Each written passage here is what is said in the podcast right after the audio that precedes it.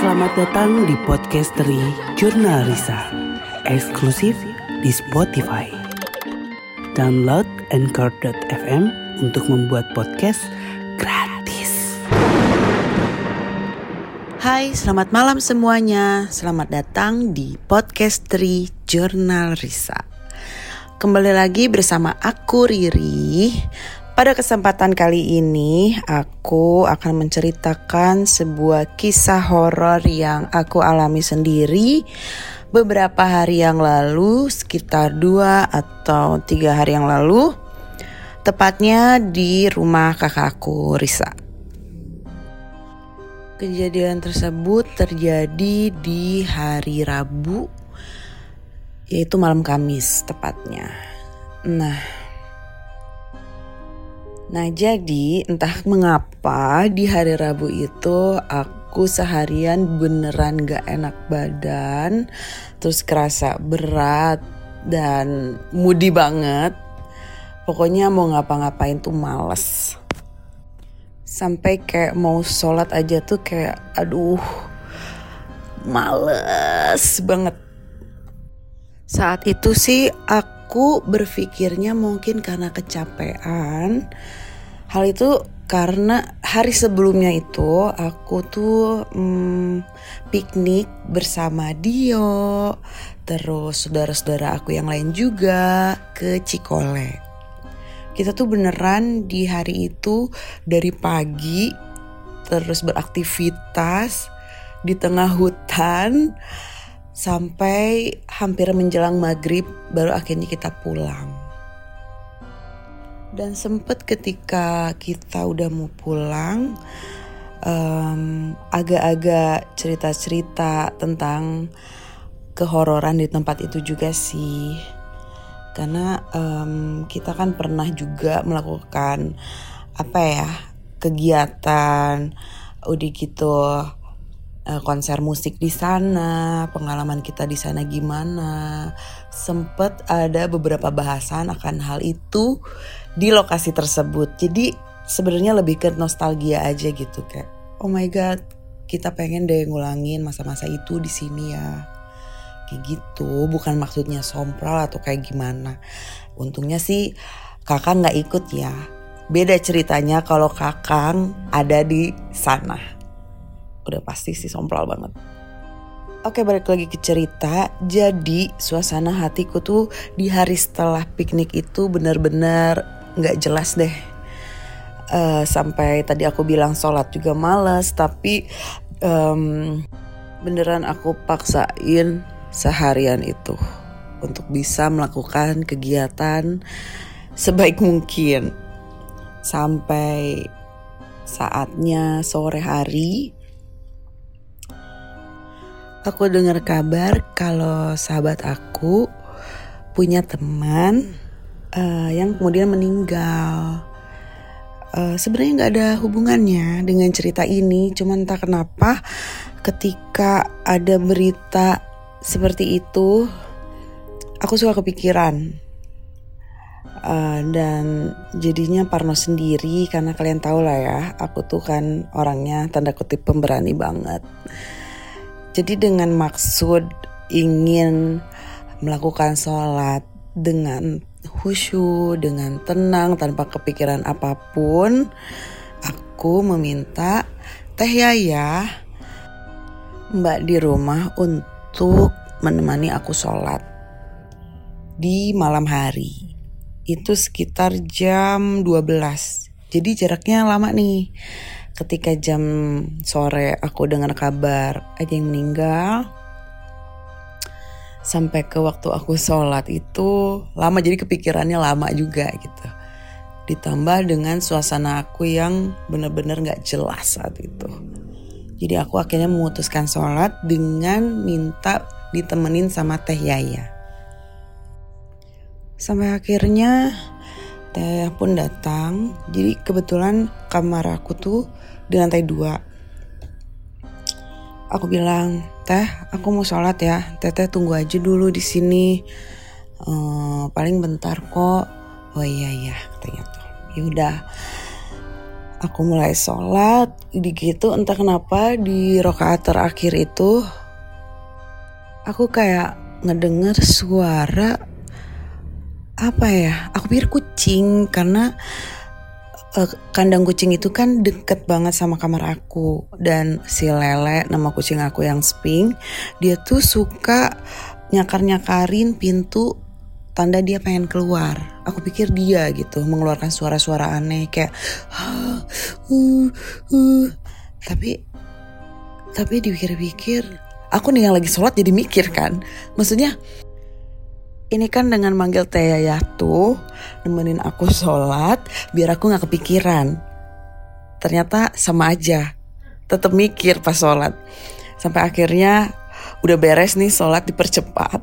Aku langsung buka mukena dan lari ke belakang. Ternyata Teh Yayah sedang tidur di atas karpet posisinya tuh kayak ngulet gitu loh. Terus aku ngelewat uh, ngelewatin Teh Ayah untuk ngecek uh, kamar anak-anak berbuluku. Oke, Sping gak berbulu sih, cuman yang lainnya ada kan. Jadi aku ngecek uh, tempat kucing, mereka adem ayam aja gitu. Sampai suara itu datang lagi, kayak kayak gitu. Aku ngebalik, merhatiin Teh yang lagi yang lagi tidur posisinya ngulet gitu. Ternyata suaranya berasal dari dia dong. Jadi yang tadinya maksud dan tujuan aku mengundang Teh Yaya menemani aku sholat biar gak kepikiran. Yang ada dengan mengundang dia tuh dia malah bikin gue berpikir tuh gak. Ya udahlah ya. Pas aku perhatiin lah, dia kenapa ya? Oh, ternyata ini nih yang namanya ketindihan. Terus aku beneran ngeliat orang yang lagi mengalami proses itu. Dan kalian tahu apa yang aku lakuin? Aku liatin dulu. Semacam observasi lah. Jadi, oh begini realnya. Sambil Taya tuh yang kayak... Aku tahan 30 detik sambil ketawa juga sih. Aku tahan di detik ke 45 sampai akhirnya aku nggak tega. Aku teken lah pundaknya kayak, hey, begitu. Terus dia langsung kayak tersontak kaget terus kayak, tolong astagfirullahaladzim, takut, takut, katanya tuh gitu karena aku udah tahu dan sering denger juga terus sering ngalamin juga yang namanya ketindihan atau erep-erep makanya aku di situ ya kayak santai aja gitu kayak baru ya. Terus aku bilang kayak ya udah nggak apa-apa. Erep-erep sih makanya kalau disuruh nemenin tuh jangan tidur. Karena aku sholat juga cuman bentar Terus aku iseng nih, nanya, lokasi mimpinya di mana? Terus Taya bilang, di kamar ini. Terus aku tanya lagi, terus di mimpi Taya, Taya lagi ngapain? Ya posisinya lagi ngulet gini neng katanya. Oh, sebenarnya sih dalam hati aku merinding dan takut ya. Tapi aku kayak acting like, okay, it's fine gitu. Oh iya iya iya ya udah ya udah. Makasih ya udah nemenin aku. Akhirnya dia turun dan nambah kepikiran. Cuman karena suami aku juga udah pulang akhirnya ada yang nemenin di kamar. Jadi aku udah tuh kayak ya udahlah itu cuman uh, erep-erep biasa hmm, no big deal gitu. Oke, kita istirahat dengan tenang. Terus akhirnya aku tidur. Nah, di sinilah hal baru lagi terjadi. Jadi sebenarnya erep-erep Tayaya itu bukan di end. Jadi malam itu aku mimpi mimpinya uh, aku melihat sesuatu di kamar yang sama. Teh ya ya. Mimpi juga dengan sosok yang sama yaitu laki-laki mencoba masuk ke dalam rumah. Jadi dia tuh arahnya dari balkon. Dia cuma bisa sampai balkon. Terus dia kayak uh, ngegedor-gedor jendela kaca uh, jalan masuk ke dalam rumah lantai dua. Menurut logikanya, tahu sih kalau mimpi kan gak ada logikanya ya.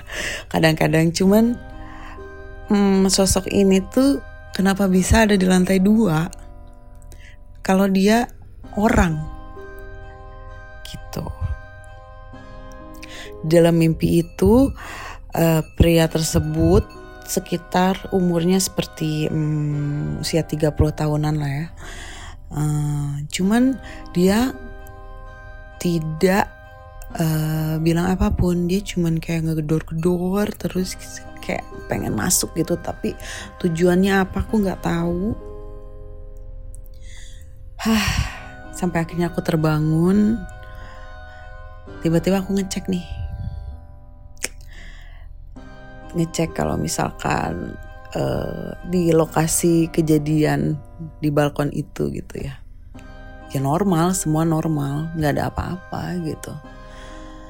Tapi kok kayak real banget mimpinya gitu. Itu mimpi atau nyata sih gitu. Tapi aku bernafas lega karena di pagi harinya aku ngecek Gak ada yang aneh-aneh di sana dan aku pun tak melihat sosok pria tersebut. Jadi ah cuman mimpi, mimpi yang kebetulan sama dengan yang di uh, mimpiin teh ayah gitu. Oke, aku belum cerita sama suami aku. Ya udah. Terus akhirnya setelah sarapan um, sekitar jam sembilanan aku mau pergi ketemu orang uh, aku nyetir sendiri. Nah pas mau masuk ke mobil, ternyata di di pagi hari nih, di pagi hari aku melihat sekelebat sosok pria yang ada di dalam mimpiku dan mimpi Tayaya. Dia ada di parkiran di dalam mobilku.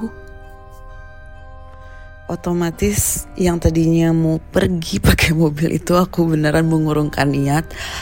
Terima kasih aku nggak pergi pakai mobil itu. Bye kayak nggak habis pikir aja gitu.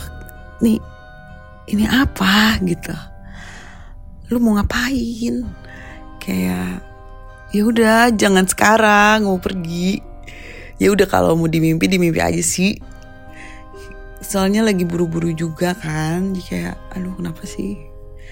Ya udah akhirnya aku minta antar sama saudaraku minta dijemput akhirnya aku dijemput sama Dio.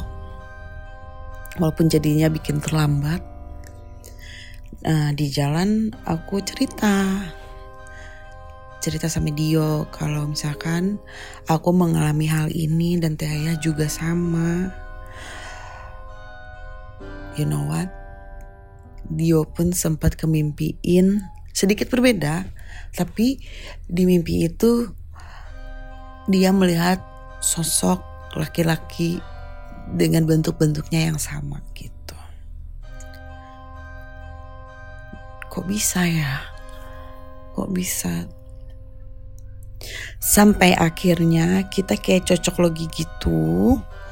Cocok logi ini kayaknya ada yang nempel atau ngikut dari mana ya gitu. Kalian pasti ngeh dong.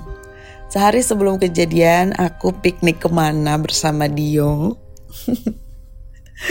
Yap, aku bermain di hutan seharian sampai mau menjelang maghrib.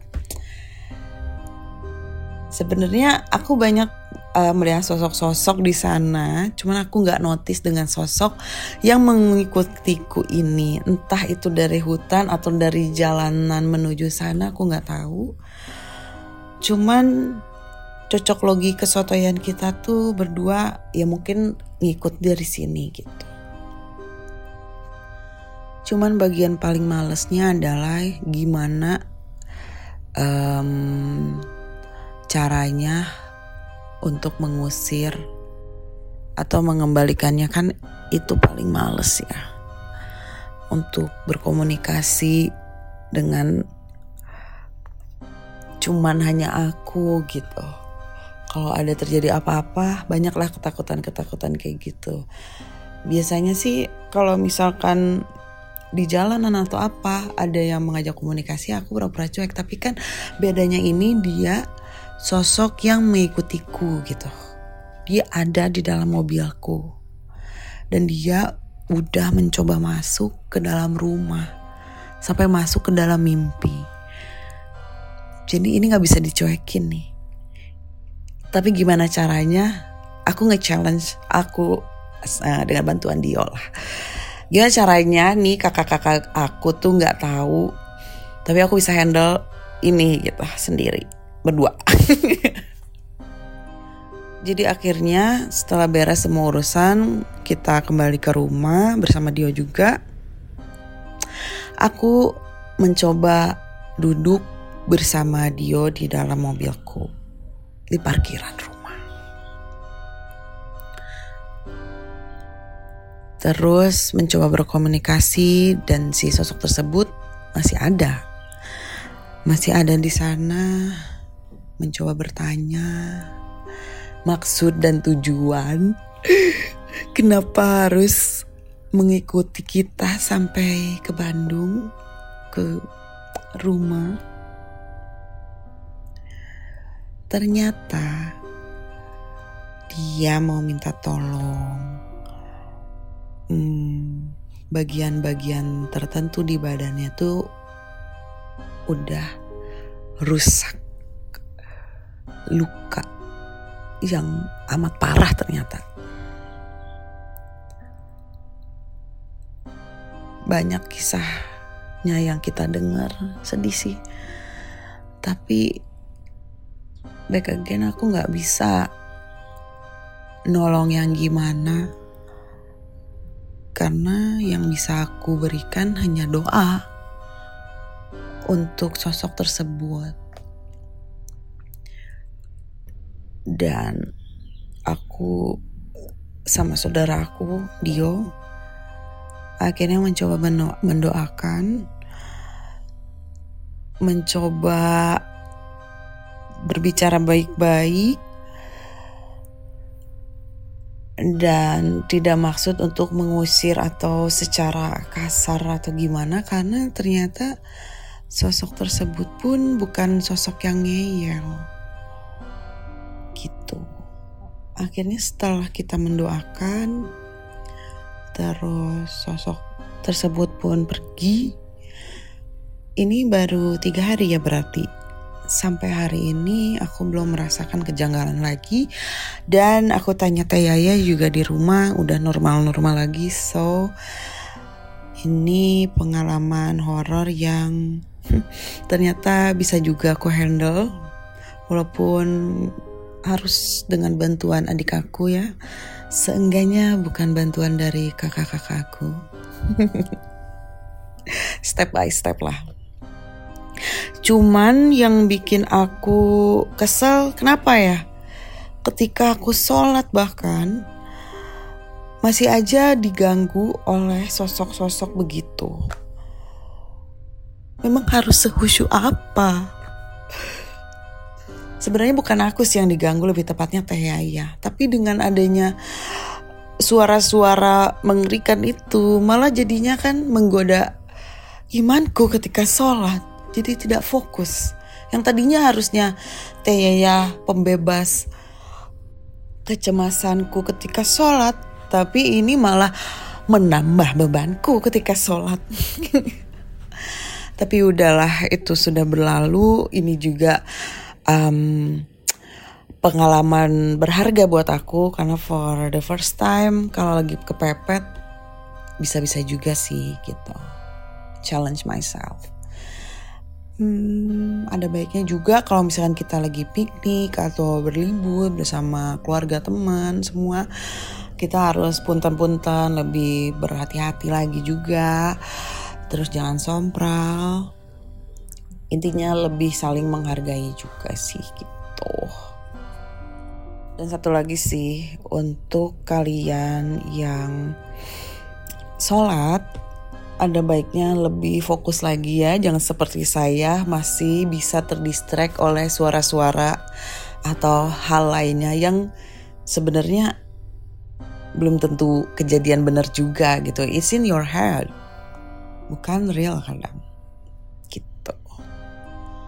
Oke kurang lebih seperti itu ceritanya. Sebenarnya ada cerita lengkap tentang um, misteri si sosok laki-laki tersebut. Cuman mungkin aku ceritainnya di lain kesempatan aja karena itu beneran kita ngobrol komunikasi itu lumayan panjang banget.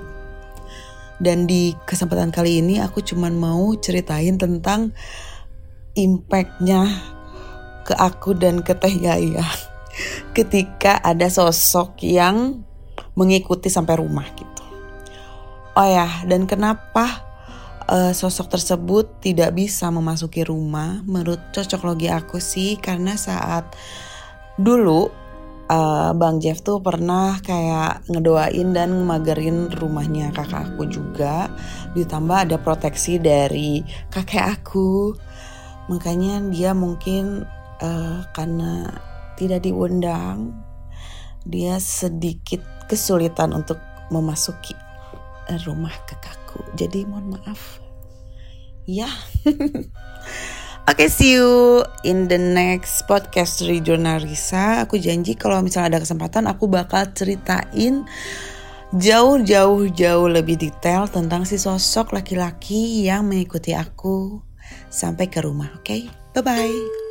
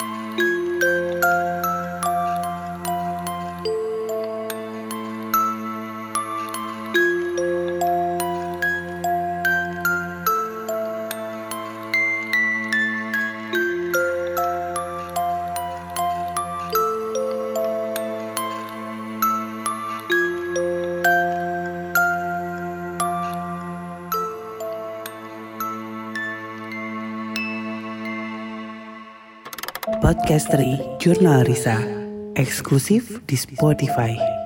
Download Anchor.fm untuk membuat podcast.